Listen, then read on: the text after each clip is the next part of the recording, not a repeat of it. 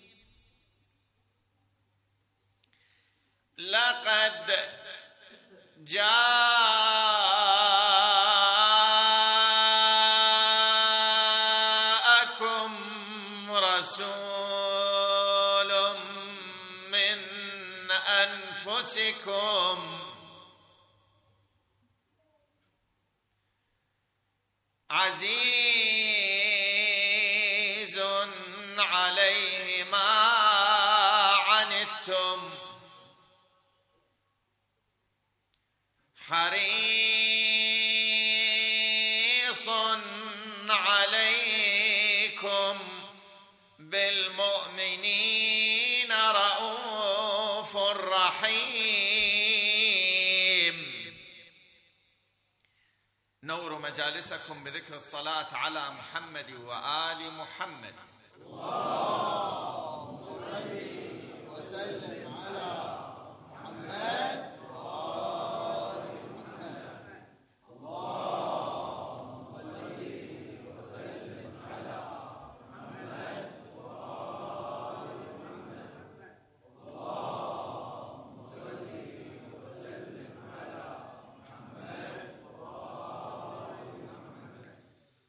لقد جاءكم رسول من أنفسكم فهو من المجتمع ومن الأمة ومن البشر لا من الملائكة ولا من أمم أخرى. عزيز عليه ما عنتم. عنتم من المعاناة. يعز على رسول الله صلى الله عليه وآله وهو يرى أمته تعاني صعوبات الحياة وترى أذية الحياة وتتذوق مرارتها. فهو منكم في أحزانكم وفي أفراحكم في أفراحكم وفي أتراحكم. عزيز عليه ما عنتم. لا يهدأ ولا يرتاح إذا رأى أمته في أذية وصعوبة المجتمع الذي هو فيه. حريص عليكم. يسعى أن يوصل الخير لأمته وأن ينهض بها إلى مدارج الرقي والكمال فهو حريص على تقدمهم وتمدنهم وحضارتهم وخيرهم.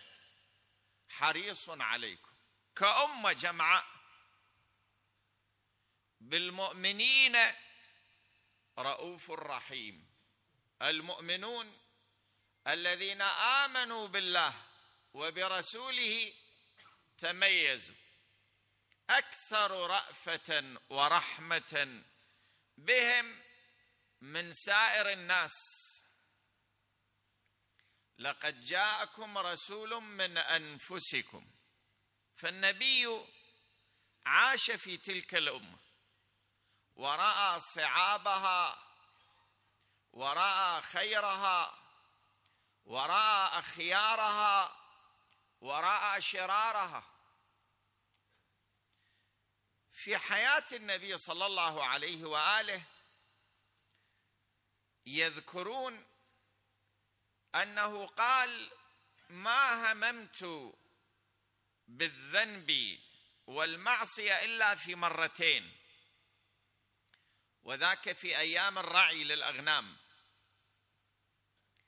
وهذه الرواية موجودة في مختلف المصادر ولكن مصدرها واحد وهو الطبري. كلهم يرجعون بهذه الرواية إلى الطبري. يقول ما هممت بالذنب والمعصية إلا في مرتين وحال الله بيني وبين ارتكاب الذنب ويعتبرون هذا كرامة لرسول الله. أنه هم بالمعصية وأراد الذنب في أيام صغره. ولكن حال الله بينه وبين ارتكاب الذنب. يقول كنت ارعى الأغنام مع غلام لقريش ولعله يعني به عمار. لأن عمار كان تربا له وزميلا له في رعاية الأغنام. فقلت له ليلة أنا أذهب إلى الحي إلى حي من أحياء مكة وخلي بالك على الأغنام. فأحضر فرحا لهم وعرسا وأسمع غناء لهم. قال لا بأس.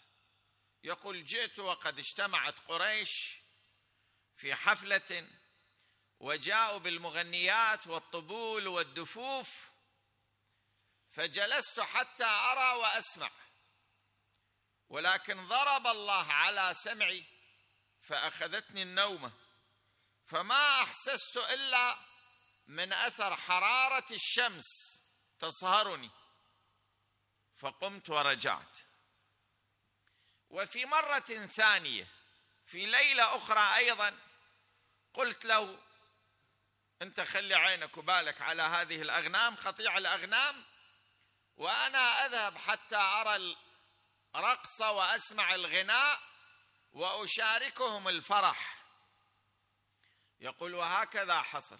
ما إن جلست حتى أسمع وأرى حتى حال الله بيني وبين ذلك ما أحسست إلا بأثر حرارة الشمس. صاير الصبح والشمس قد ارتفعت وماكو ناس كلهم راحوا. هذه يذكرونها منقبة لرسول الله صلى الله عليه وآله. ومما يؤسف له أنها ذكرت في بعض مصادرنا في بعض مصادرنا من كتبهم ولكنها مرفوضة.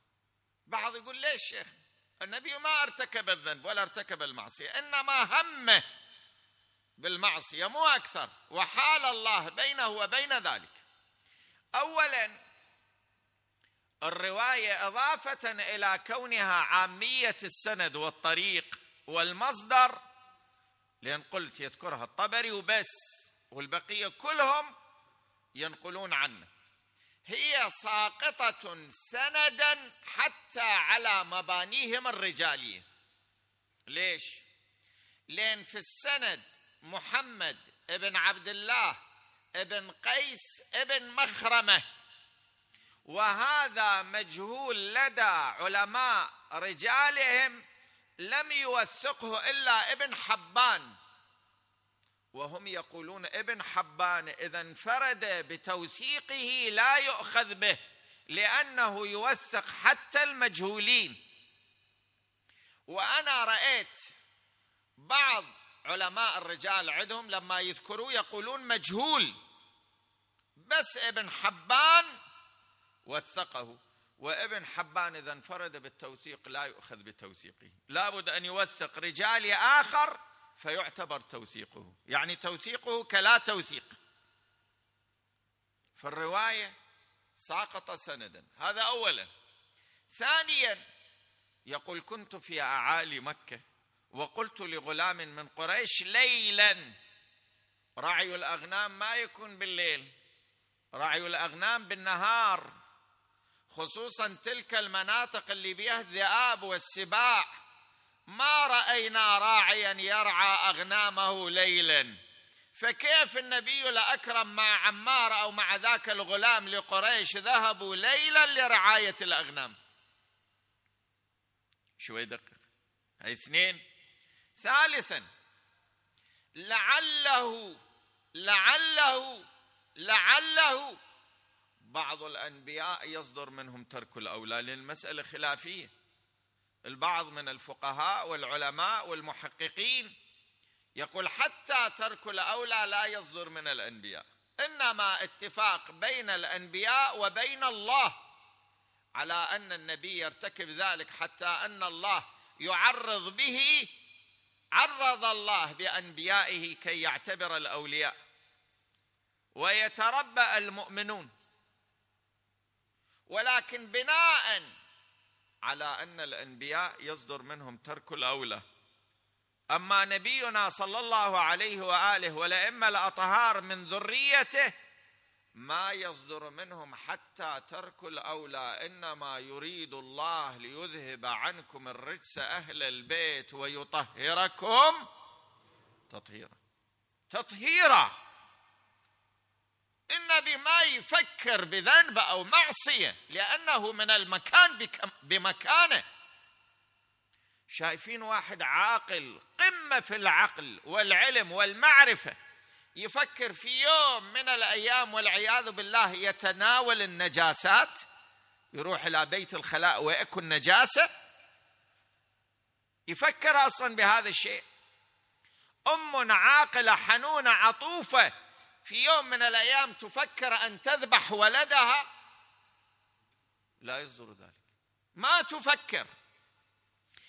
النبي والمعصوم من الكمال بمكانه رأوا الذنوب والسيئات والمعاصي وعرفوا آثارها السيئة والقبيحة بمنزلة النجاسة النتنة. فلا يفكر بها ولا يقرب إليها. إنما يريد الله ليذهب عنكم الرجس أهل البيت ويطهركم. تطهيرا نعم هاي الرواية تمشي على مبناهم. ماذا؟ ألم يجدك يتيما فآوى ووجدك ضالا فهدى يقولون كان ضالا يقترف الذنوب والمعاصي لما أراد أن يبعثه بالنبوة هداه وعصمه. هذا رأيهم مو رأينا. ووجدك ضالا فهدى. قلنا كالجوهرة الضائعة لا يعرف قدرها الناس. شلون الحكمة ضالة من؟ ضالة من؟ ضالة المؤمن. الناس ما كانوا يعرفون منزلة النبي ومكانة النبي فهو ضائع كعالم ضاع بين جهال. فهدى الناس إليك وعرفهم بفضلك ومكانتك ومنزلتك. هذا تفسير أهل البيت. شويدر لقد جاءكم رسول من أنفسكم عزيز عليه ما عنتم حريص عليكم بالمؤمنين رؤوف رحيم. ثم النبي الأكرم على بعض النصوص شارك في حرب الفجار وله من العمر على بعض النصوص 14 سنة 15 سنة 17 سنة 20 سنة. النبي الأكرم يقولون شارك. حرب الفجار حرب دارت بين هوازن وبين قريش. وهذه طالت أربع سنوات وراحوا المئات من القتلى. أربع سنوات حرب بين قريش وبين هوازن. آخر الأمر اصطلحوا يحسبون القتلى من قريش ومن هوازن. وإذا بقتلى هوازن أكثر من قتلى قريش. فقالوا العدد المتساوي يطرح وما زاد قريش تدفع دية لهوازن. ووافقت بذلك قريش ودفعت دية قتلى هوازن وانتهت الحرب. لماذا سميت بحرب الفجار؟ لأن صارت في أشهر الحرم. أشهر الحرم الأربعة اللي هي ذو القعدة وذو الحجة ومحرم. وبعدين روح رجب وهي معادلة واضحة. شوف الحج من أشهر الحرم ذو الحجة. الله قبله خلى من أشهر الحرم شهر. وبعد شهر حتى الناس شهر يجون للحج. وشهر في بيت الله يأدون المناسك وشهر يرجعون. وبعدين رجب وش عندهم الناس برجب؟ إيش عندهم؟ عندهم عمرة؟ أيضا صار من الأشهر الحرم شوي دققوا وهذه الأشهر الحرم كانت مقدسة قبل الإسلام. ولدى كل الشرائع السماوية. هذه أشهر حرم أربعة قتال ما بها هذه الحرب نشأت في أشهر الحرم ولهذا سميت بحرب الفجار. سببها النعمان ابن المنذر كان يرسل تجارة له من الكوفة إلى عكاظ سوق عكاظ. في مكة هذا سوق معروف في الجزيرة العربية. ولكن يرسل تجارته بجوار لأن لازم واحد يحامي عليه قبيلة عشيرة ولا تسرق. ويعطيهم نسبة من الأرباح ويجيبوا للبقية. ذاك العام أرسل تجارته بجوار عروة الرجال الهوازني. كان حاضر بذاك اليوم البراض ابن قيس الكناني بالكوفة. قال له انزلها بجواري. أنا أحامي عنها ويكون لي نسبة. النعمان بن المنذر ما دار لبان تأذى هو. بالطريق راجع. عروة الرجال الهوازني بجواره التجارة وهو راجع وياه صار كلام بينهم كلام راح كلام اجى تقاتله فقام البراض ابن قيس الكناني قتل عروة الرجال الهوازن. بذاك اليوم قريش وكنانة على تحالف ودا يعملون بسوق عكاظ. سوق عكاظ برا مكة. حرم الله أربع فراسخ. أربع فراسخ يعني 22 كيلو في 22 كيلو. هذه المنطقة ما بها حرب ما يصير بها حرب هذه حرم الله. عكاظ برا الحرم. قريش وكنانة بالسوق يتبايعون ويشترون مع التجار. سمعوا أن الكناني قتل الهوازني رأسا قريش قالوا اجمعوا بضاعتكم. خلي نروح ندخل إلى مكة قبل أن تطاردنا هوازن. هوازن جاءت برجالها. قريش صارت تعدو. ما تريد تحارب. أشهر حرم وتريد تلتجئ إلى الحرم حتى ما يصير قتال وصلوا لهم قبل الحرم. صار فرد اشتباك بسيط جن عليهم الليل. قريش اغتنمت ظلام الليل ودخلت إلى الحرم. خلاص مع كنانة. ما تريد تحارب. ولكن بقت هوازن. كلما خرجت قريش أو كنانة قتلت منهم. وصار اقتتال أربع سنوات. كر وفر قريش قالوا لهم يابا هذا الكنان البراض ابن قيس نعطيكم إياه قتلوه. قتل؟ نعطيكم القاتل. اقتلوه قصاصا وانتهي كل شيء. قالوا لا حرب. وأربع سنوات. بعض النصوص تنقل عن النبي صلى الله عليه وآله يقول كنت أنبل مع أعمامي. أنبل بمعنى ذاكرين يعني أدفع النباله مع أعمامي. أنبل بمعنى أهيئ لهم النبال. النبال والسهام حتى هم يقاتلوا فاذا النبي وكذلك أبو طالب مشاركين في حرب الفجار. البعض يقول ما نقبل هذا الشيء. ليش؟ يقول لين عمر النبي بذاك اليوم ذاكرين عمره 14 سنة. بينما حرب الفجار سنة عشرين فإذا ماكو توافق. عشرين من عام الفيل.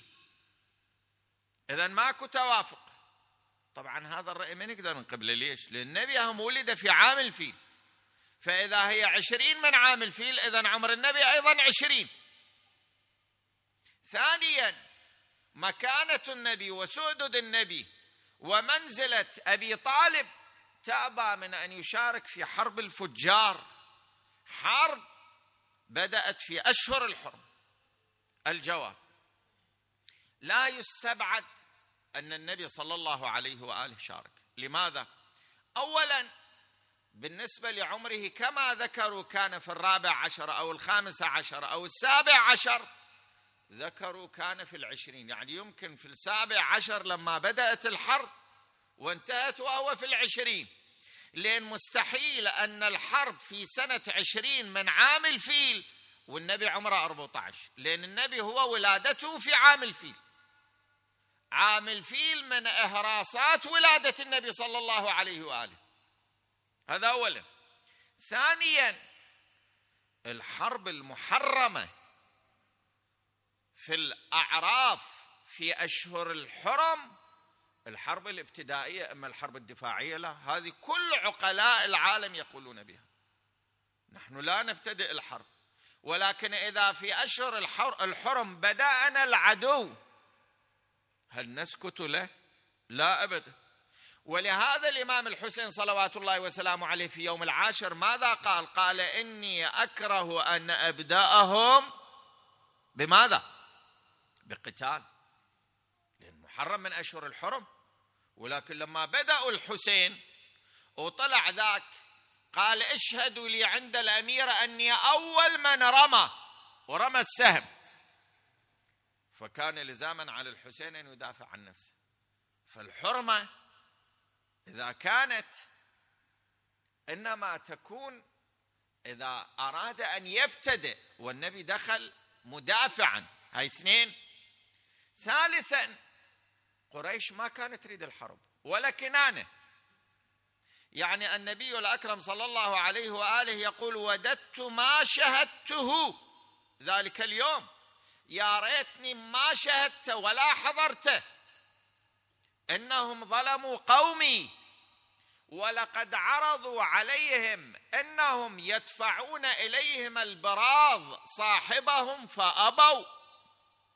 قالوا عم القاتل نعطيكم اياه قتلوه. فأبوا. فإذا النبي صلى الله عليه وآله شارك لعله ما شارك في أشهر الحرم يعني أربع سنوات في بعض الأيام من هذه الحرب شارك دفاعا عن وطنه وعن أمته وعن عشيرته وعن المظلومية والوقوف بوجه الظالم. لأن هذا ظلم بالنتيجة القاتل يقتل ولكن مو عشيرة كاملة تباد. ولكن دفاع النبي صلى الله عليه وآله كان وقوفا إلى جانب الحق. ولقد ظلموا قومي مو كان وقوفا إلى جانب عشائر جاهلي كما يقول المثل آني واخويا علي بن عمي وآني بن عمي على اليمن على الغريب. لا ما كانت هذه لغة رسول الله. وهذه طبعا لغة خاطئة. مع الأسف موجودة كانت وما زالت. اليوم إذا اختلف الرجل مع زوجته شوف أهله يغمضون عينهم ويقفون إلى جانب ولدهم سواء كان على الحق أو على الباطل. وأهل الزوجة يغمضون عينهم ويقفون إلى جانبها سواء كانت على حق أو على باطل. وهذا طبعا خطأ. لابد كل منهما أن يقف إلى جانب الحق. يرى المحق فيقف إلى جانبه ويردع الظالم والمبطل عن باطله وظلمه. ولكن بالتي هي أحسن. لأن هذه العملية تؤدي إلى تشتت الأسرة وضياع الأطفال والطلاق في كثير من الأحيان. لا. النبي الأكرم يقول ولقد ظلموا قومي فلا يستبعد أن النبي صلى الله عليه وآله شارك هذه الحرب ولكن في أيام منها. بعد جاء حلف الفضول. حلف الفضول هذا من المسلم به أن النبي الأكرم الحبيب المصطفى محمد صلى الله عليه وآله.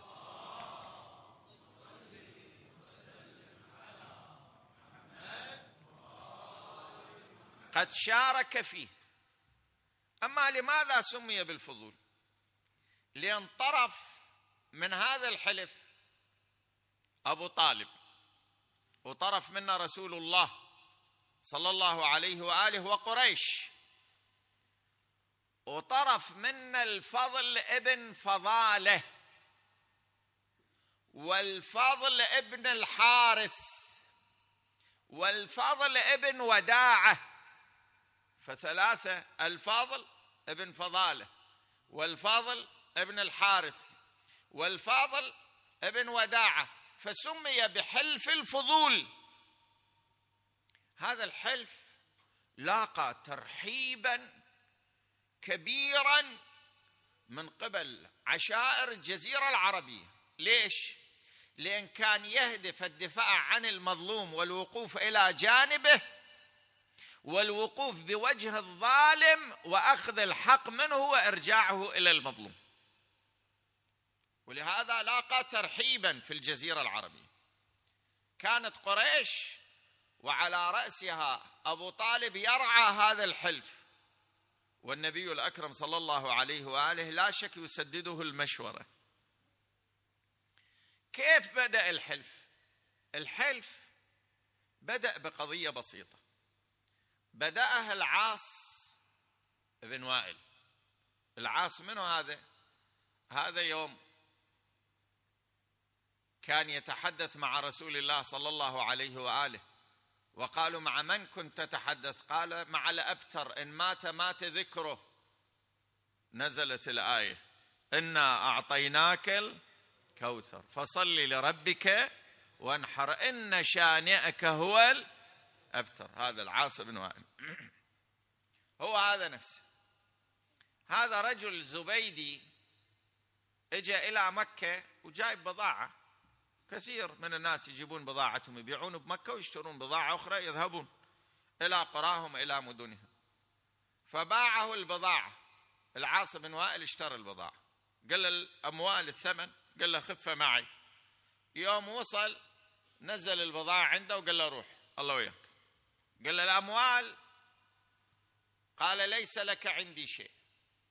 خلاص. قوة. عشائر. بذاك الوقت حكومات ماكو. كل واحد النفس. ولهذا هذا الحلف لاقى ترحيبا وقبولا من القبائل والعشائر. قال له روح ما لك شيء. فراح شكل امره إلى قريش. فقاموا وشكلوا هذا الحلف. تقول النصوص التاريخية لم يتخلف عن هذا الحلف إلا بنو أمية. رأس البلاء والاختلاس والسرقات والدناءه من ذلك اليوم. تخلفوا هؤلاء. فقامت قريش ومع من تحالف معها وذهبوا إلى العاص بن وائل وانتزعوا منه حق الزبيدي وأرجعوه إليه. خلص صار أي قضية تحصل في مكة يلتجئون إلى حلف الفضول. رجل خثعمي جاي للحج ومعه ابنته وكانت في النص التاريخي وضاءة جميلة بارعة في جمالها تسمى بالقتول. لأنها كانت تقتل الرجال بجمالها. واحد من شباب قريش شاف قام اختطفها خذها خطيفة وهرب بها. الخثعمي جاي للحج ما أصنع. قالوا عليك بحلف الفضول. فجاء إليهم وجاءوا إلى الشاب واداركوا الموقف. ولم يتمكن من اغتصابها أو النيل منها وأرجعوها إلى أبيها. شوف هذه خطوات النبي صلى الله عليه وآله بعد لم يبعث بالنبوة. ولكن دائما مع قريش في كل خطواتها في مرها وحلوها لقد جاءكم رسول من أنفسكم عزيز عليه ما عنتم حريص عليكم بالمؤمنين رؤوف رحيم. هنا أكو نص البعض يشكك فيه أن الإمام الحسين صلوات الله وسلامه عليه كان عنده معاملة أرض مع الوليد ابن عتبة ابن أبي سفيان. عتبة أخو معاوية. يعني معاوية عم الوليد. كان واليا على المدينة فصادر ارضا للإمام الحسين عليه السلام. أرض وهو والي الحاكم الأعلى بذاك اليوم. الحسين صلوات الله وسلامه عليه راجعه في الأرض وراجعه وراجعه ويسوف ويجيب أدلة ويتمرد. وهذا شأن الكثير. من الحكومات يصادرون أراضي الناس ويضعون أيديهم على أراضي الناس. وتعال أنت طلع ارضك من يد الحكومة الظالمة. فنك. فالإمام الحسين بعد فترة طويلة شاف لا مجال لذلك. قام وهو في مجلس الوليد. قال لتنصفني من حقي أو لأذهبن إلى مسجد رسول الله صلى الله عليه وآله ولادعونه بحلف الفضول. عبد الله بن الزبير كان جالس قال لئن نادى الحسين عليه السلام بحلف الفضول لأجبته. واحد آخر جالس قال وأنا أجيبه. وهكذا المجلس أغلبه قالوا لئن نادى الحسين بهذا النداء لأجبناه. فقام الوليد وأعطى أرض الحسين وأرجعها إليه. البعض يقول ما نقبل كيف الحسين يهدد بعرف جاهلي؟ لا العرف الذي كان قبل الإسلام إذا كان من الحسنات يقره الإسلام. كم من الصفات الحسنة أقرها الإسلام التي كانت قبل الإسلام؟ نعم الأمور الباطلة والظالمة والتي ليست بحق ضربها الإسلام. وإلا ذكرت لكم كانت اعراف جاء بها عبد المطلب أقرها الإسلام وسددها ودافع عنها. هو النبي الأكرم الحبيب المصطفى محمد صلى الله عليه وآله.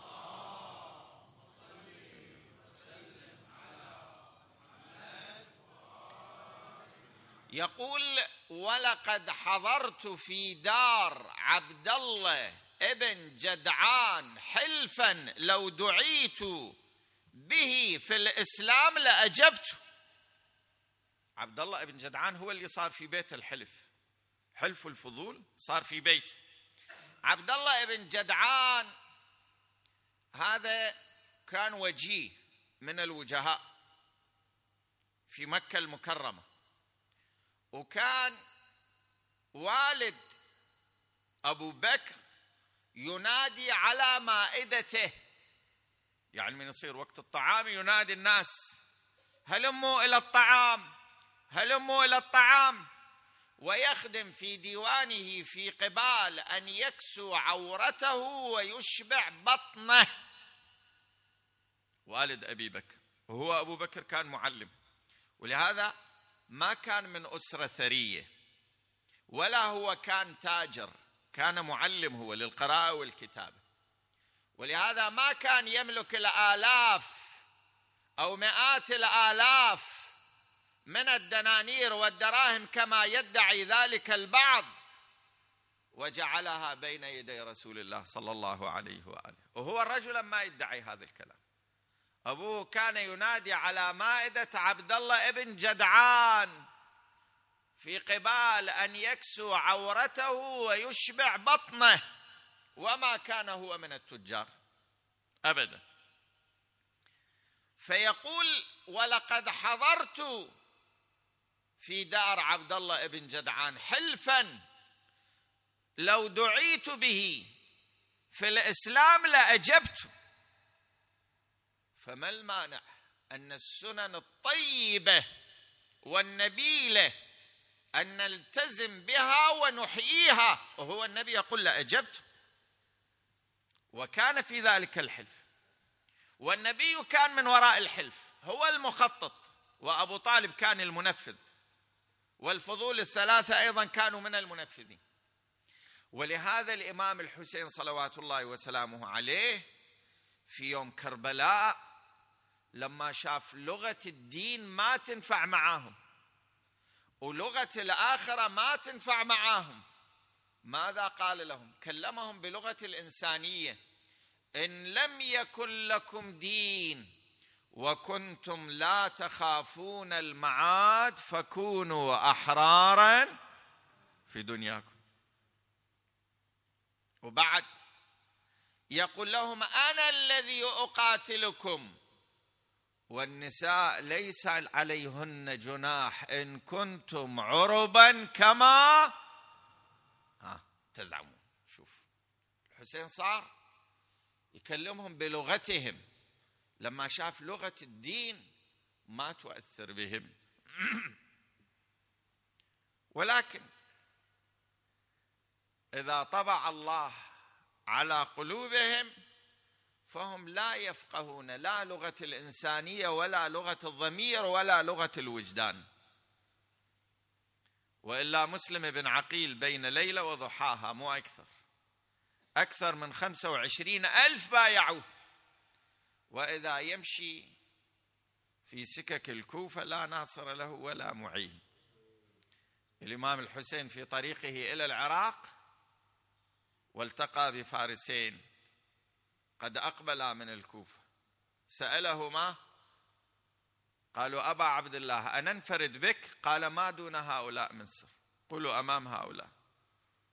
قالوا أبا عبد الله ما خرجنا من الكوفة إلا ورأينا رجلي مسلم وهاني بن عروة تجران بالحبال. الحسين كان واقف من شدة المصيبة ما تمكن من الوقوف. مرة واحدة جلس وهو يقول إنا لله وإنا إليه راجعون. صارت ولولة في ضعن أبي عبد الله الحسين. قتل مسلم بن عقيل. استشهد مسلم بن عقيل. عائلة مسلم. ونحن نقبل على أيام شهادة أولاد مسلم بن عقيل. عائلة مسلم مع الحسين. وياهم طفلة صغيرة في الرابعة أو الخامسة من عمرها شوف أكو ولولة في الضعن ويذكرون اسم أبيها. ماذا جرى على أبيها؟ ما يخبروه. تروح من واحد لآخر من واحد لآخر ما تحصل على الجواب إنما كانوا يجيبوها بالدموع. إلى أن جاءت إلى الحسين عم أبا عبد الله. أو خال أبا عبد الله باعتبار مسلم كان قد تزوج واحدة من بنات أمير المؤمنين علي بن أبي طالب من غير فاطمة. ومن جانب آخر الحسين هو ابن عم لمسلم. فمره تناديه بالعم ومره تناديه بالخال. قالت أخبرني عن أبي مسلم هل جرى عليه شيء؟ أنا أسأل أعمامي أخوالي أراهم يبكون. قال بني إلي إلي. أخذها أجلسها في حجره وراح يمسح على رأسها. قالت عم أبا عبد الله أراك تصنع بي كما تصنع باليتامى. قال بني أنا أبوك وبناتي اخواتك فصاحت وأبتا. ومسلمة تقول له عمي عمي عمي دق لي بوي وينه؟ والله من زمان ما بين علي أنا من طرشته ولا عاد لي أنا وعمامي مداني فوحزينه كل هم العينه يا عمي يسراه يصفجه بيمينه يا عمي جن أبويا كاتلينه يا يا جن أبي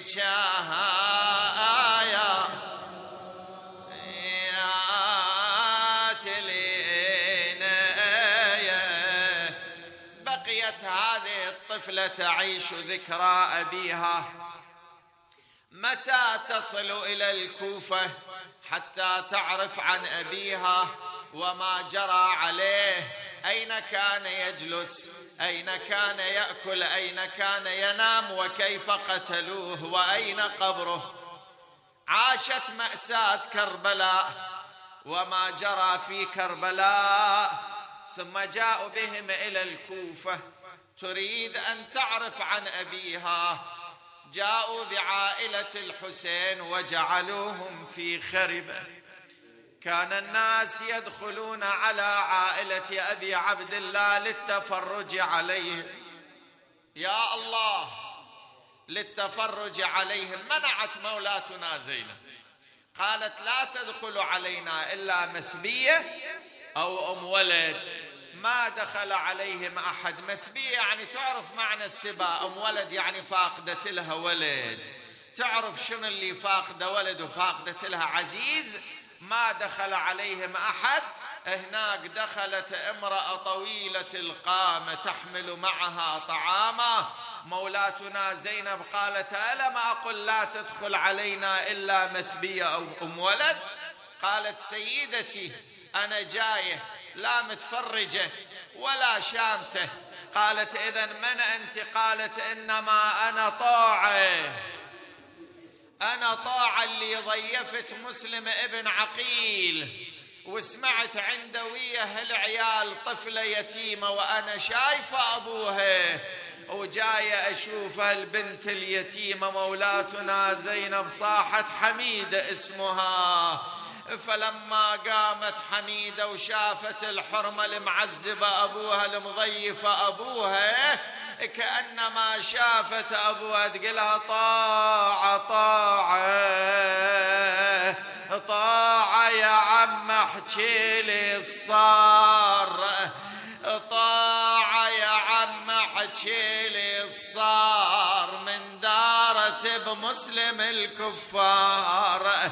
تقول له ابويا بويا يقولون الكوفة كبيرة.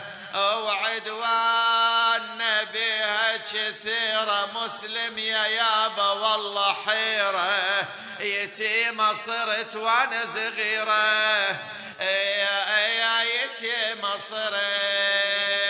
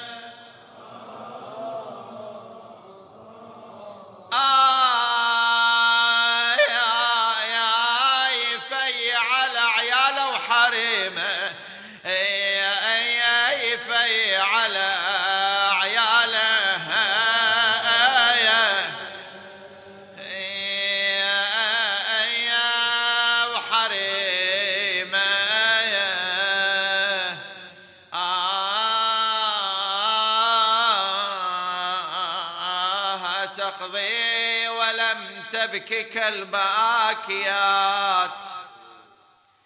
أما لك في المصر من نائحة إنا لله. وإنا إليه راجعون. قبل الدعاء أيها الأحبة بالنسبة لمسألتنا الشرعية تعود إلى السيارات اللي أسرتها وكراسيها من جلد طبيعي. طبيعي. والسيارة مستوردة من بلاد غير إسلامية. إذا نعرف أن الجلد صناعي فلا إشكال. ولكن إذا الجلد طبيعي إذا عرفناه من حيوان حلال مذكى فهو طاهر. أما إذا ما عرفنا من حيوان حلال مذكى مو مذكى؟ هيك ما ندري عنه. مجهول ومستورد من بلاد غير إسلامية. فبعض الفقهاء يقول بما أنه مجهول طاهر ولكن لا يصلى فيه. والبعض يقول وهم الأكثر يقولون نجس. يعني إذا يدك كانت رطبة مبللة عرقانة وقست بهذا الكشن أو هذا الجلد اللي على الباب تنجست يدك. كذلك السرير الذي جالس عليه إلا على رأي الفقيه الذي يقول طاهر ولكن لا يصلى به. إما إذا عرفت من حيوان محرم لا سمح الله من جلد الكلب أجلكم الله أو من جلد الخنزير أو ما شابه فبإجماع الفقهاء نجس. اذا الجلد الطبيعي هسه شكينا هذا جلد طبيعي لو صناعي طالما ما تدري بيه طبيعي لو صناعي يعتبر لك طاهر. لازم أروح أحقق؟ لا. نعم إذا عرف الطبيعي وكان مجهول المصدر وهو من بلد غير إسلامي فالبعض يقول طاهر لا يصلى به والبعض يقول نجس لقضاء الحوائج وشفاء المرضى. تلاوة الآية الكريمة خمس مرات بأعلى أعلى أصواتنا. أعوذ بالله من الشيطان الرجيم.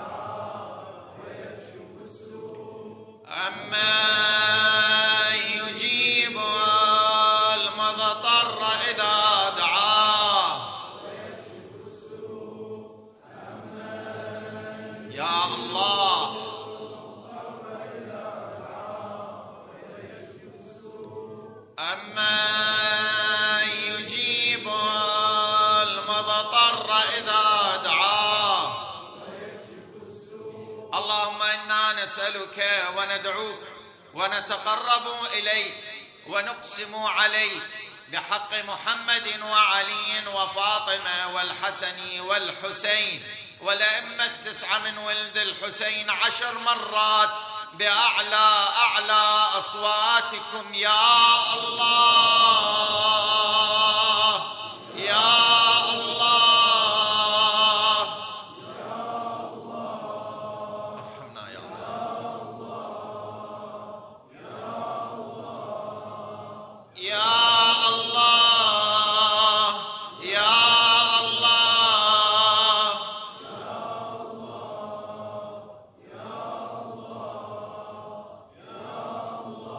اللهم تقبل منا ومن الحاضرين ومن المؤسسين هذا العزاء باحسن قبولك.